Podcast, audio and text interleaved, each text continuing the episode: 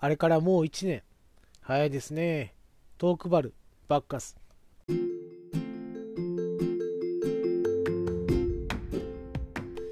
こんばんは、トラベリングダイスです。3月のですね、23日、明日なんですけども、このポッドキャストというですね、媒体で喋り始めてちょうど1年ですね、になろうとしております。まあいろんなことがありました。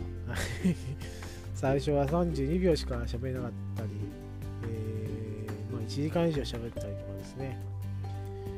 先輩ポッドキャスターさんの力を借りてですね、過去類を見ないほど再生数が伸びたこともありました。そのことをですね振り返りながら、ちょっと過去回っていうのをですねやろうかなと思ったんですけども、散々やってるんですね。毎日配信、で100回の時も、100回振り返りで、特別編の時も、特別編から、第1回からの振り返りで、トークバルバッカス、プレオープンの時も、そんな風な、ことをしましたので、今回ですね、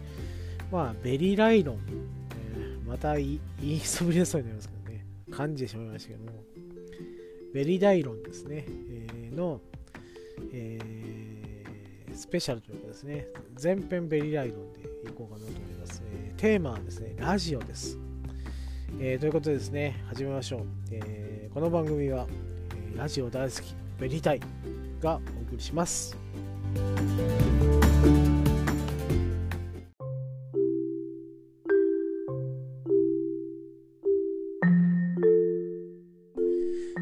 本編なんですけども、僕が思う、ラジオですねについてちょっと語ろうかなと思います。まあ人それぞれ、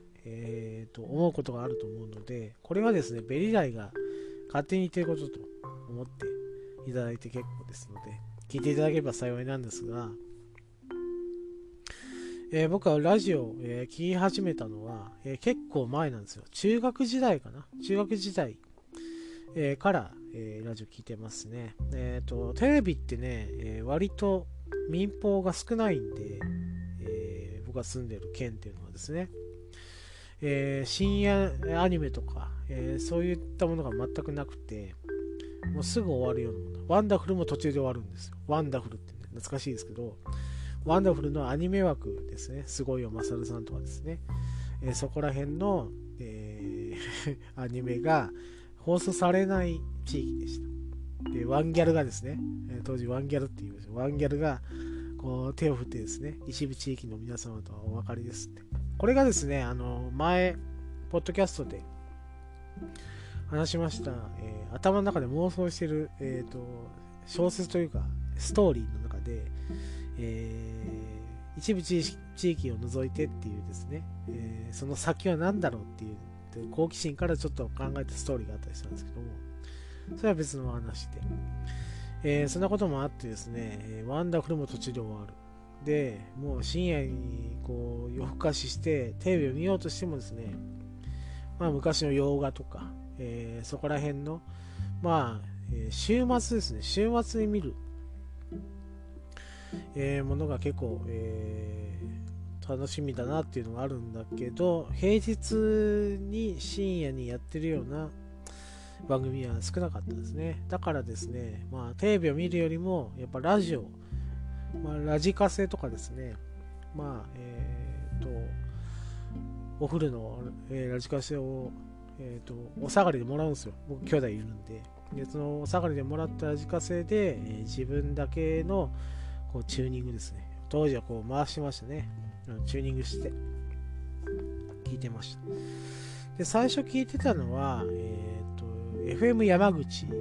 だったんですけども、若干入ってたんですね。結構ですね山奥の、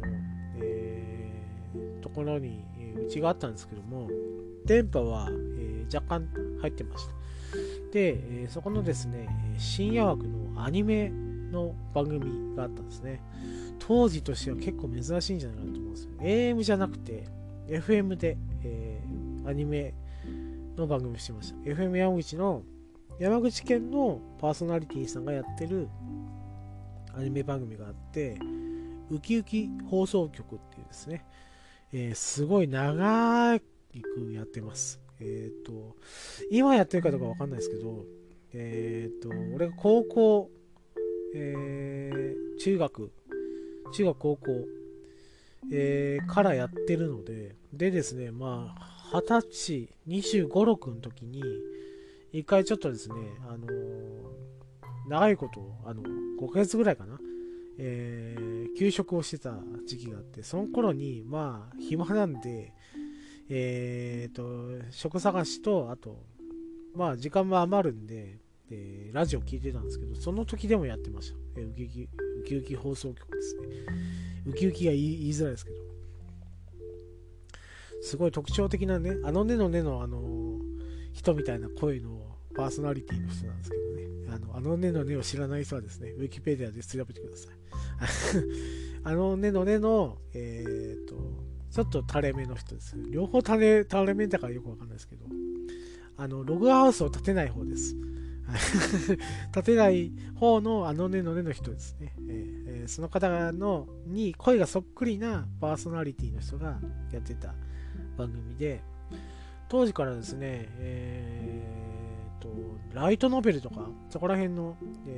紹介とか結構やってて、炎のミラージュってですね、ライトノベルの、紹介とかをしてた、まあ、結構マニアックな番組だったんですけど、1時間ぐらいかな、1時間ぐらいずっとアニメの話をするんですね。でそれを聞いてました。でそっからですね、オールナイトニッポンと思いきやですね、そこには行かず、僕ジャンクとかですね、当時はアップスだったかな、アップスとかジャンク、そこからジャンクとかですね、そこら辺の、TBS ラジオ系に行きました。最初に聞いたのは、やっぱりコサキンが、割と消費的だったので、そこら辺が最初かなと思うんですね。でついでに U ターンとかですね、U ターンはオールナイトニッポンか、まあ交互に聞いてたんです。爆笑問題とかの週、でコサキンの伊集院さん、爆笑問題、コサキンの流れで、木曜日がですね、確か、アーティスト参加大会がジャンクやってたんで、そこからオールナイトニッポンになって U ターンとかですね、クリームシチューも前もやってたので、そこら辺も、あと雨上がり消したいとか、ちょっとごっちゃになりますね。成人してからのやつも多分含まれてますけどね。まあ要するに深夜ラジオもごっちゃごちゃに聞いてたっていう感じですね。あと文化放送とかもチューニング合わせると、流れてくる、ラジオを、もう無抵抗で僕は聞いてましたので、どこがどれっていうのは分かるのがだいぶ先の、話になりますね。でその中でもコサキンっていうのがすごい衝撃的で、ずっと聞いてます。でコサキン本っていうのが出てて、それをですね、書店に行って買ったりとかしてました。本当バカなこと書いてるんですよ。本当意味ねえことをですね、喋る、ですよ、小堺さん、お昼の顔、まあね、名司会者、サイコロトークで、人の話を聞いてそれを上手に転がす小堺さんと、ベストファーザー賞にもなるようなすごいいいパパっていうですね、すごい真面目ピシッとしたですね、印象の小堺関根勤さんがですね、もうね、中学校2年生ぐらいのですねテンションでバカなことを言うっていうラジオなんですね。もともとそれが本性なんですけど、まあ、普段のですね、なんか仮面をかぶっているのをそこで全部、脱ぎ払ってですね、番組を進めるっていうですね、こんな、大人がいていいのかっていうぐらいふざけた番組なんですけど、まあそれを、聞きながら、勉強してたんで、全然成績が悪かったですね。ではがき、当時はがきだったんですよ。 E メールとかなかったんで、あとファックスかな、ファックスとかだったんで、そこまでこうはがき職人っていうのはなかったですけど、ネタ投稿をしたいなと思ったのがその番組のきっかけだったと思います。で、こう作品をずっと聞いてて、U ターンとかですね、当時、土田さんが所属した U ターンとかの、あれもオールナイトニッポンだったかな、オールナイトニッポンとかですね、聞いてました。で、深夜ラジオ、等を聞いてまして、どこの曲とか全然分からずに聞いてたんで、ごっちゃになってまして、その中でも結構作品を、中心に聞いてたと。いうことですね。でですね、その小作の中でも、初期ですね、僕は、まだ、多分ですね、8歳とか9歳ぐらいの時、80何年かに始まったんですけど、その時に、ラジオを語る上で、ちょっとね、これは参考になるなと思うことがあって、最初ですね、まだラビット関根時代だったんですね、関根勤さんが。で、小堺さんは、ちょっと、可愛い顔で、人気があったってことで、人気がある小堺さんと、ラビット関根っていう、カラキンっていうですね、金ちゃんの番組の、カマキリ男とかですね、そこら辺の、役でやってた、クロコとグレコかな、その役でコンビを組んでた2人がラジオしたらどうだろうってことで、ピンチヒッターだったんですけども、こう枠をもらってですね、 TBS だったかな、 TBS のラジオの枠、で、ラジオ始めたの。最初全然ダメだったって話を聞いたんですよね。あんな面白い番組がと思ったんですけど、デスマスク調でもう装ってる、喋り方だったらしくて、で途中でですね、もうダメだと、もうハガキも全然来ないし、もう給料泥棒甚だしいって、自分たち思ったらしくて、クビになろうっていう、クビにしてもらおうということで、大層ふざけたらしいんですね。意味ねえこと言ったり、絶叫したりとかですね、そんなことをしたらハガキが来だしたと人生何が起こるかわからない。でそこで、どんどん、着実に人気が出だして、最終的には2009年までやっているので、23年ぐらい、やったんですね。これのね、途中とはいえですね、それに、聞けたっていうのはすごい、幸運なことだなと思うし、実際ですね、うちの県は、オールナイトニッポン系列なんですね。 OBS ラジオって言って、テレビはですね TBS 系なんですけど、ラジオに関しては、全編、日本放送が多いんですね。日本放送とあと文化放送も、ちょっとあるかな、そんな、放送形態なんですけど、自分の田舎でこうチューニングを基地合わせですね、多分 RKB だと思うんですよ。隣の福岡の、放送局の RKB っていうのが、ジャンクとはアップス、をやってたので、そこから電波をもらって、偶然聞いたコサキンでワオっていう番組に、もう心奪われ、あんな喋り方をしたいとかですね、あんなトークをしたいなと思う、少年時代というか青年時代を過ごしまして、小崎も終わってしまって、ですね、なんだかんだあって、ポッドキャストを始めたっていうのを、前の番組でも話したんですけども、そこでですね、ちょっと思うことは、小崎ってですね、もう焼けっ端でやって受けるっていうことで、偶然、人気が出たっていうことで、あんな偶然、本当にあるんだろうかっていうぐらい、人はこうやけになったらですね、面白さが、発揮されるっていうことで、そのお手本になるんですけど、よく考えてみればですよ、小堺一機さんも関根勤さんも、テレビに出てたと。いう方なんですね。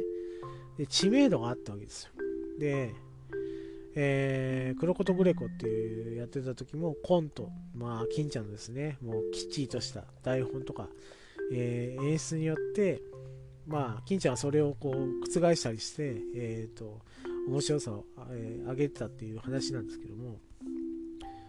テレビにも出てたし、その2人がやってるラジオってことで、まあそのテレビのイメージからちょっと逸脱して、面白くなったっていうですねことで人気が出たってことなんですね。その根っこにはやっぱり、テレビで出てる人っていうのがあると思うんですね。でですね、ポッドキャスト、ポッドキャストになるとですね、素人がやってるんですよね。で、素人がやってる。で、まあ、放送の経験もないっていう方が、始めるってことが多いです。で、まあですね、面白いポッドキャストをする方は、大体ですね、まあ、なんと言っていいですかね、クレバーというか、賢い方が多いと思うんですよ。まあすごいふざけたこと言ってるそうで、すごい考えて、どういったタイミングで言ったら笑いが起きるとか、面白いっていう、概念の中では笑わせるの他に感心させるっていう面白いもあるんですよね。例えばもう、あげますと愚者の宮殿とかで、そこら辺の、まあスラスラですよ。多分あれ台本通りっていうわけではないと思うんですね。まあテーマを、決めて話すのは話すけど、前もって知識があったことを話している。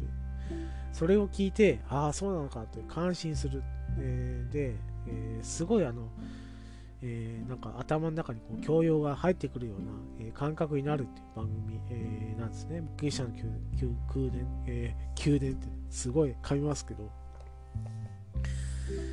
まあね、プロが喋っててもおかしくないような、内容なんですけど、まあ素人の方というか、まあニコ生で、結構、配信とかされてる方なんですけども、まあ、その方々がやってる番組ですね。で、まあ笑わせるとなるとやっぱり暴れラジオスさんとかですね、オルネポーとか、コンチキとかコンビニエンスなチキンたちとかですね、そこら辺が、もう秀逸、もうトークが面白いんですよ。本当に羨ましいなと思う僕みたいにこううだうだ喋る、番組ではなくて、本当に、面白いこと喋るっていうですね、もうね、羨ましくてしょうがないっていうですね。なんで羨ましいかっていうと、実際ですね、僕は矛盾してることが多いですよ。この前のですね、なんというか、ある、収録兼飲み会っていうような感じの時に言われたことがあって、ベリダイは、クラスで俺が一番面白いと思ってた人間だろって言われたんですね。で、僕は違うんで違いますって言ったんですよ。ただですね、すごい驚かれまして、まあそりゃそうだなと思うことがあって、例えばですね、もう引っ込み思案で、もう全然目立とうともしない人間がラジオなんかするわけがないわけなんですね。それはない、分かりませんけども、例えばですよ、オールナイトニッポンで、タレントさんとかですね、アーティストさんが、担当することが多いんですけど、大概ですね、その、タレントさんのファンが、リスナーについてくれるのもあるし、コーナーが面白いとかですね、まあ作家さんがすごい優れてるんだと思うんですけども、企画して、作家さんの企画で、パーソナリティがそれを、回す。それによって面白い化学変化が起こって、はがき職人がそれを、めがけてネタを投稿する。で、なお面白くなると。しかもそのアーティストさんもしくは俳優さんの最新情報とかですね、まあ、オフショットみたいなことが聞けるっていうすごいですね、ファンというかですね、まあ、知った人ありきですよねの、番組が多いと思うんですね。まあ、バンドとか、まあ、アーティストさんとか、俳優さんとか、ですね、その人の、が好きでこの人がラジオしてるから聞こうっていうことで目的がある聞き方ができるんですよ。地上波のラジオっていうんですよね。そう思うんですね。これ僕の見解なんで、それは間違ってるっていう、ことも言われそうですけども、一応僕の見解として、今日話すので、ご了承していただきたいんですけども、だから、僕がですね勘違いに陥ったことが1個ありまして、あるアーティストさんですね、これねラジオで話した1回ポッドキャストで話したんですけど、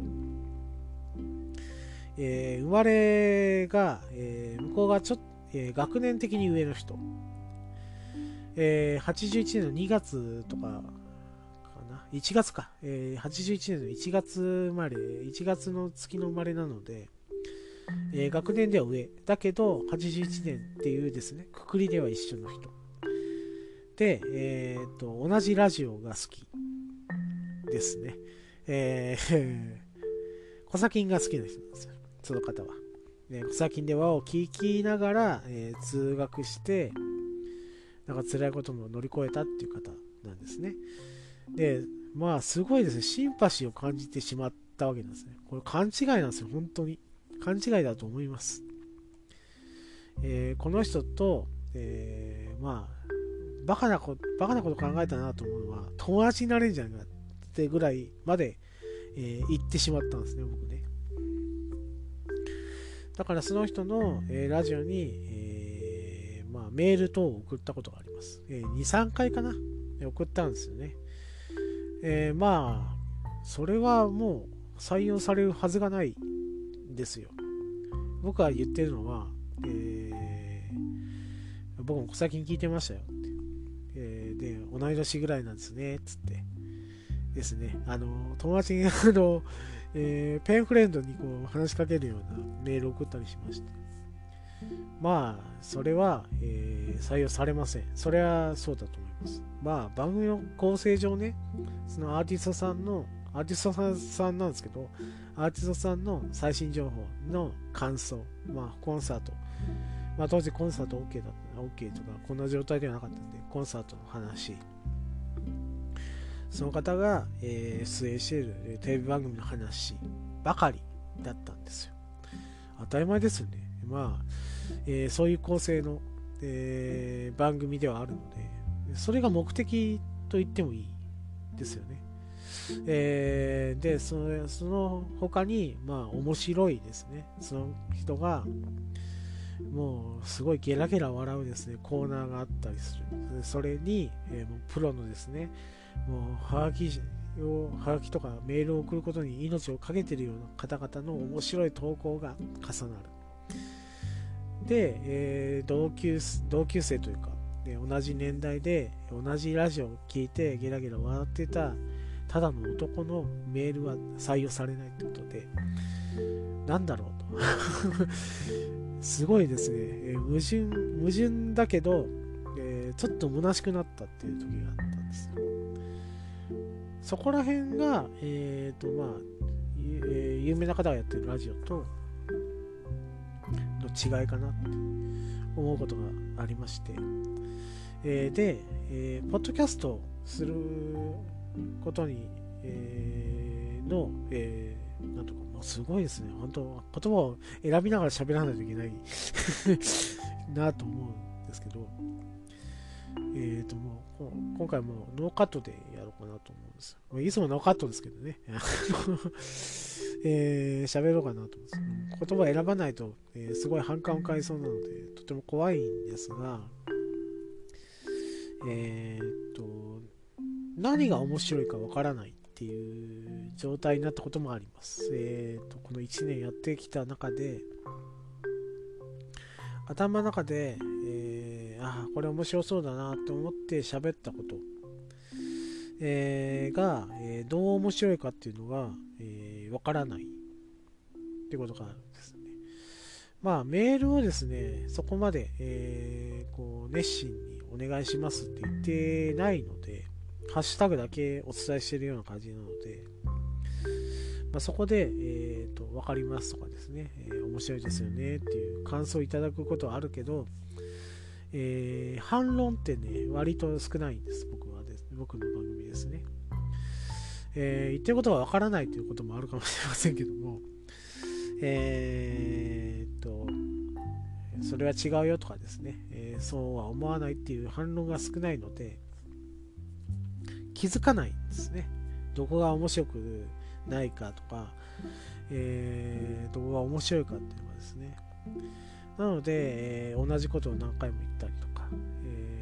試してるんですよね。面白いこと、これもう一回言ってみようかっていうことで話すことが多かったんですね。トラベリングダイスのポッドキャストの時はでトークバルバッカスに変えたのはまあ、携帯を変えたっていうのもありますけど、ちょっとそこら辺をガラッと変えたかったっていうのもあって、変えまし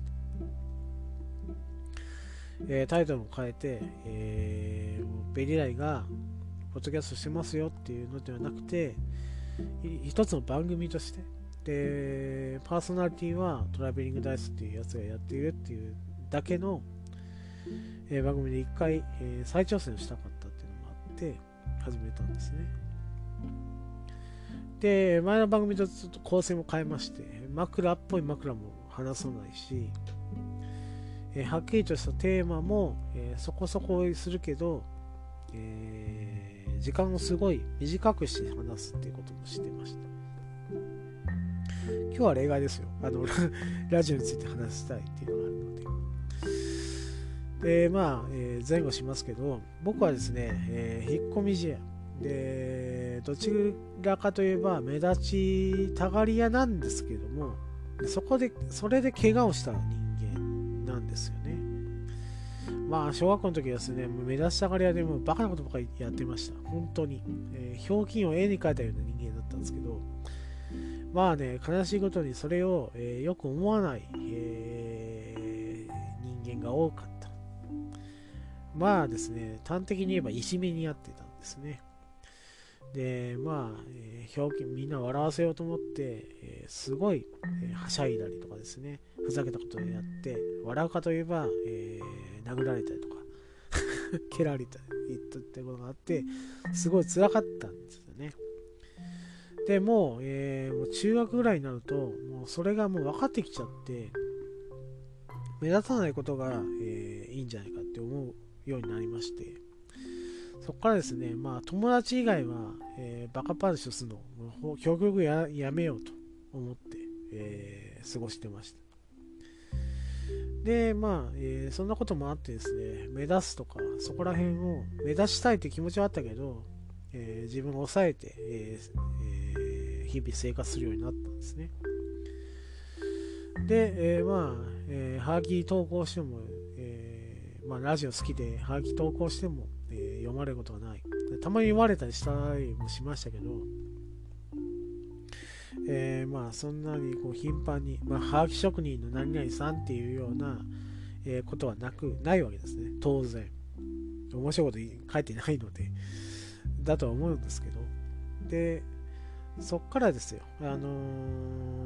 が流れてですね、38歳、もうだいぶ飛びますけど、若い時からラジオ聞いてましたけどね、まあ、感覚的には移動のお供とか、まあ、集中して何か作業する時のお供で聞くような感覚だったんですけど、オルネポっていうですね、まあ、桃屋さんがやってる、番組で出会うわけなんですね。オルネポさんはですね、ツイキャスで結構、生放送してまして、まあコメントが流れてくるわけですよ。で、ポッドキャストをですね、ちょっと聞き始めて、時間が経ってたので、あ、この人も、あのポッドキャストの人だっていうふうに分かるようになってきてた時期に、オルネポっていう番組の、コメント欄をザーって並んでる人たちを見て、この人たちと、肩を並べて、今いるんだなって、コメントだけだったんですけど、その時はですね、並んでいるんだな、しかも僕のコメントに、返事を返してくれたりするんだなっていうのがあってですね、いいなと、その時までですね、SNS とかインターネットにの、よる友達の関係とかすごい怖がってたんですね。何をされるかわからないんですね、上京したての田舎者みたいな感覚だったんですけど、そこで、皆さんいい方だっていうふうにですね、思って、自分の発言に、返してくれるんです。もうかなりレスポンスが早いんですよ。はがきを採用されるとかですね、そこら辺の、よりも明確に、しかも迅速に答えてくださるっていうことが、すごいですね、嬉しくて、でもうちょっと、この嬉しい空間で、いたいなと思った時に、ポッドキャストっていう媒体があって、そこの、ラジオしてるパーソナリティのつながりで、皆さんが、こうやってなんというかすごいいいなんというか関係を、作ってるんだなっていうのが分かったんですね。で、じゃあどうしようかなと思った時に始めようっていうのをもう見切り始めも華々しいんですけど、始めようと始めて、何年かしてゲストに出たりして話したら、いいんじゃないかな、憧れの番組に出れるぞっていうですね、すごい浅はかな考えで、僕はポッドキャストを始めました。で、1年です今年で、3月23日、明日で1年になりますね。途中でやめようかなと思ったこともあります。若干ね、毎日配信なんてね、辛いことも結構あったんですよ。かなりですね、体調悪い時に、あれ誕生日だったかな、5月の中旬が俺の誕生日なんですけど、誕生日の時に毎日配信しないといけないなと思ってめちゃくちゃですね、もう体調崩してですね、うちの会社がですね、バースデー休暇ってもらえるんですけど、休みの時に気分悪いなと思いながら収録したりしました、この毎日配信ってかなりね、ネタ切れ、あと切羽詰まってやるから、時間も短い、変なラップをしてしまうとかね、そんなこともありながら、ポッドキャスト始めました。で、あるですね、問いが、僕結構心に残ってるんですけど、面白いって何かっていう問いなんですよ。ですね、初めの一歩で、同じようなことがありました。強いってなんだろうってことで、主人公の一歩がですね、そのために戦うんですね。強いという意味を知りたいってことで、リングに立つんですけど、それと同じように面白いってなんだろうっていう、ことを、最近考えることになりました。若干ですね、始める頃、やけになって始めたような感じになってますんで、見切り発車で始めたので、何も考えずに、始めたのもあるんですけど、ただただ自分が興味があること、人が興味があるんだろうかっていうのを、自分で話して反応が見たかったっていうのもあるんですけど、話してた、前番組、前の番組ですね。で、そこでありがたいことにですね、再生回数5000回突破したりとか、してますので、結構どうなんだろうと思うけど、いっぱい聞いても、俺の話としてはすごい聞いてもらってる、5000人が聞いてるっていう感じだったんで、すごい嬉しかったんですけど、でその時はですね、やっぱり必死で考えてたりしたので、これは面白いことなのかっていうのは、まあ後回しですね、話してみようっていうことで話してることが多かった。で面白いっていうのは何だろうっていう、もう本当に笑わせにかかるっていうのが面白いというのか、それか、まあ、感心する、知識で自分が知らないことを、パーソナリティが喋って、それをちょっと調べることによって、ああ勉強になるなっていう面白さ、が必要なのかっていうのが、テーマとして、今あるんですね。もうどちらもできてない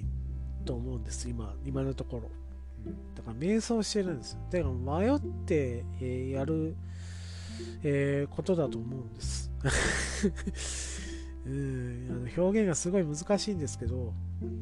自分が喋ってることを相手に伝える。で、ラジオってですね、一人の人にこう喋ってるようで、もう本当多数に喋ってるのと一緒なんですね。例えば、オールナイトニッポン、まあ、これはもうやっぱりファンの方に向けてっていう、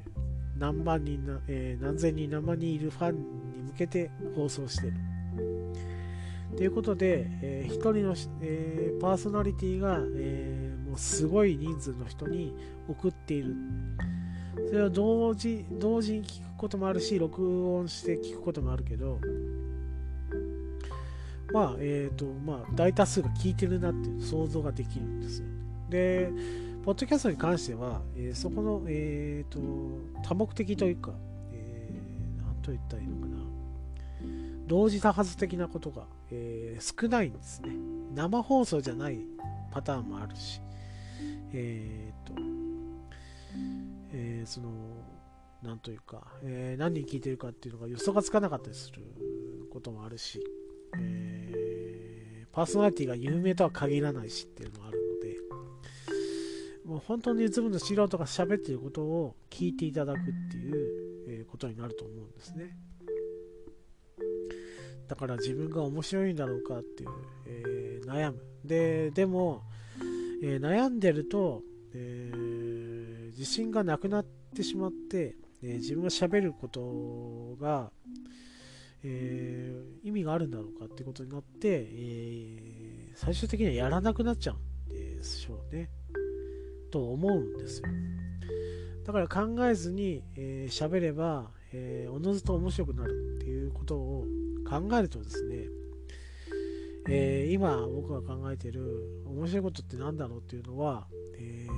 かなり永遠のテーマじゃないかなと思うんですね。まあ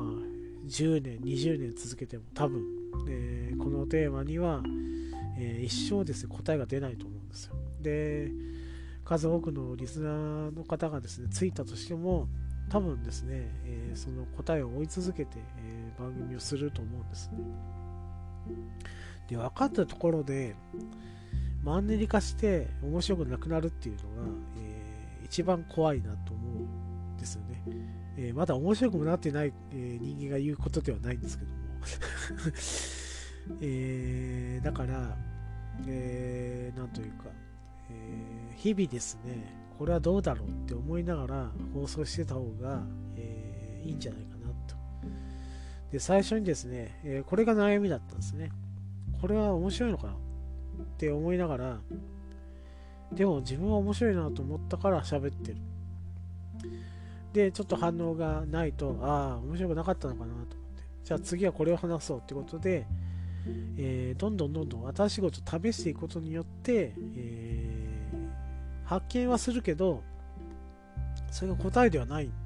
ていう繰り返し、それがですねラジオっていうものだと思うんですね。まあメジャーではないラジオというか、何と言ったらいいかな、有名人がやらない、やってないラジオこれ本当言葉を選ぶな、まあ素人がですね、自分の言葉伝えたいとか面白いと思うんだけどどうかなっていうことを伝えるラジオはその、疑問と、解決しない疑問ですね、どんどんこう、スキルアップはするけど喋りが上達するとかあるとは思うんですけど、内容に関してはいつもこれ面白いのかなって試してみようって試す繰り返し、だと思うんですね。もうね、ごっちゃごちゃになってますけどベリーライドンなんで自分が思うことを喋るだけなんですけど、で最後にですね、もう長いことを喋っているので最後に、あるですね、ラジオパーソナリティが、言った、言葉を、発表してですね、終わりたいと思います。僕の大好きなコサキンから、小坂井和樹さん、関根勤さんが最初に、ラジオを始めたとき、コサキンではおじゃなかったコサラビだったかな、小坂井和樹と、ラビット関根の時代でやってたラジオだったので、萩本欽一さんから、何と言われたかっていうことですね。その言葉はですね、結構ですね、いい言葉なので、この言葉を言って、締めたいと思います。長いこと喋ってますからね、もう40分ぐらい、ああでもない、こうでもないって言葉を言っているので、申し訳ございません。今日長丁場、すごいですね、意味のないこと言ってます。まあ、それも、一興かなと思うんですよ。週1やっててですね、語ることも、ないときは、テーマを決めて、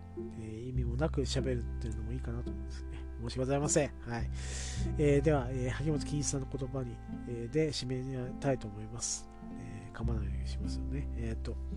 小坂井和樹さん、関根勤さんを前にして、萩本欽一さん、欽ちゃんですね、が言った言葉、君たちは、クラスの中で、一番面白い人間だったかもしれないけども、芸人に関しては、素人だと。なので、芸を磨いてから、毎週ですね、試してから、どんどんこうスキルアップというか、一般的に面白い人間になりなさいと。だから毎日の積み重ねが大切ですよっていう話なんですね。なるほどと思いました。だから僕も毎週、どうだろう、これはどうだろうって、自分が面白いんだけどなって思いながら、まあですね、ご意見とかですね、お便りが、返ってこないこともあるかもしれないですけど、それでも、自分が面白いことを発表できているっていうことにちょっと喜びを感じながら、これからも2年3年、ポッドキャスト続けていきたいと思います。以上ですね、ベリーライロン、長いこと喋りましたけども、ラジオについて、話しました。もうね、内容がごっちゃごちゃなんで、これで終わります。ありがとうございました。トラベリングダイスでした。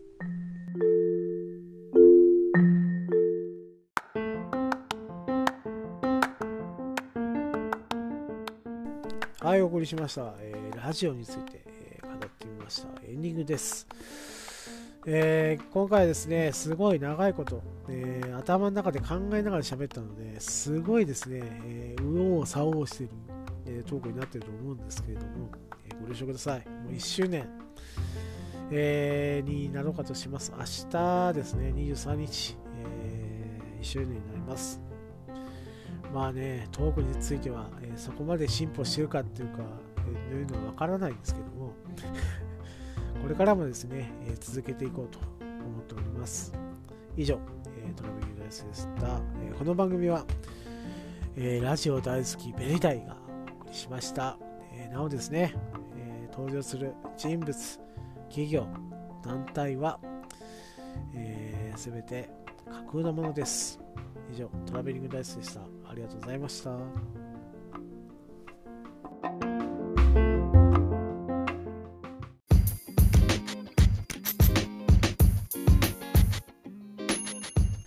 当番組では感想を募集しております。ハッシュタグベリーバッカス、ハッシュタグカタカナでベリーバッカスで募集しております。皆さんの熱い感想、ご意見お待ちしております。以上、トラベリングダイスでした。